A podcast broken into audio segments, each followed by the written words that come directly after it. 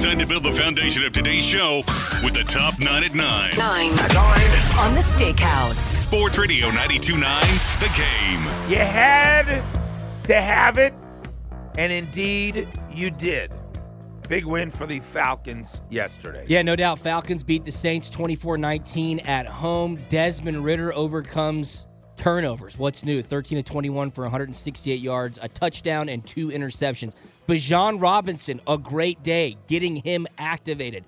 16 touches, 91 yards, and a touchdown, and a receiving touchdown. But the storyline Steak Jessie Bates, a pick six, a huge caused fumble in the fourth quarter.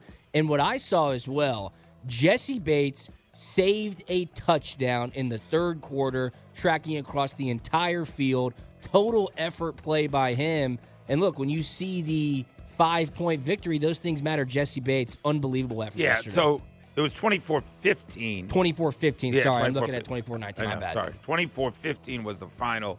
Um, but indeed, uh, your stars need to step up. That's what happened. Absolutely. Bijan Robinson's a star. Drake London, a number one pick, making big plays when he needed. And Jessie Bates, right now, is your best football player now that Grady Jarrett's done for the year. They made the plays. The Falcons very much in the mix. Although, as we sit here talking about it, Jets are desperate for a win. They've beaten some very good teams this year. Their defense is going to be that over under.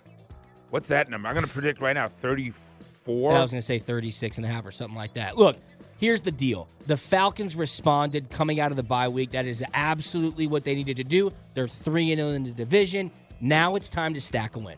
Go up to New York, take care of business. Simple as that. Yeah, everything right in front of you. If you're the Falcons, you're clearly the class of the division. You're 3 0 in the division.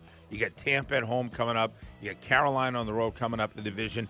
I'd like to say that maybe the New Orleans game doesn't even matter if you take care of your business, having to win the final game of the year in New Orleans. Yeah, that total this weekend 35.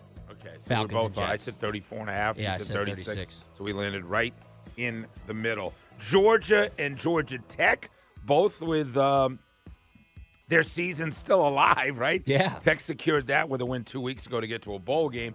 And Georgia, and what I thought was, and Kirby acknowledged it. Now, he was not happy with a 7 o'clock start by any means at the Flats. Matter of fact, if you know anything about what was going on in Athens, he went crazy when he found out he had to have a night game when Alabama was going to get a chance to rest four or five more hours and they had to come back from Atlanta.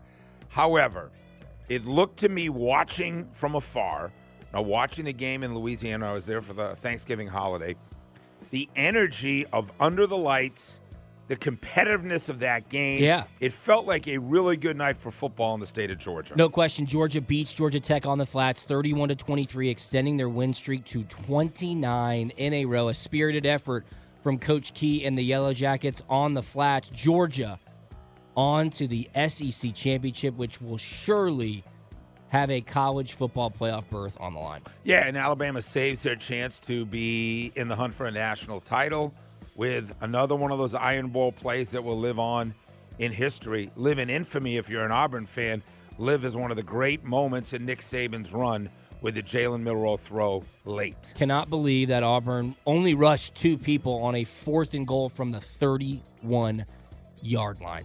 Absolutely unbelievable. Great throw by Milroe. Great catch by Bond. But the fact that you didn't make Milroe make a decision in that moment is coaching malpractice. So, what's the number now in the SEC? Four and a half, I believe. Four and a half. Yeah. and Alabama struggles the way they did against Auburn, I think clearly, uh, if Georgia plays their Up best to game- five now. yeah, I was Total's say. 56. Yeah, it probably would have been at four if Alabama had looked good. Now it's up to five. I don't think it's going to go much lower than that. I will say that um, that if Georgia plays the what, the way they're capable of, I don't think Alabama can beat them. Well, look, here's my professional analysis, and we'll get into it in a little bit. Georgia objectively is a better football team than No Alabama. Jalen Milroe is and will be a problem. That's it. Stop Milroe, win the game. We are a much more balanced offense.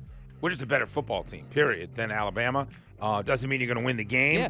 But it means if Georgia plays their best game, they're moving to the semifinals at the Sugar Bowl in New Orleans to play probably a Florida State or an Oregon, Or and then yeah, and, and being two wins away from another natty here in Atlanta. There's a ton more stuff. Hawks lose last night in Boston. A spirited effort, kind of. 113 103. Trae Young goes for 33. And um, what else do you need to know from the NFL? I don't know. You know what you need to know. The division is what it is. Tampa loses, Carolina loses, Saints lose, Falcons win. Lots more when we come back. It's going to be a busy two hours here on the Steakhouse. When we return, nothing happened over the weekend that was a surprise to me. Nothing. It was a great weekend. It's a fun weekend. Great game weekend. No surprises. I'll tell you what I'm talking about when we come back. It's Steak and Drew, fastest two hours in radio, Steakhouse, Sports Radio 92.9, The Game. This is Boomer Science.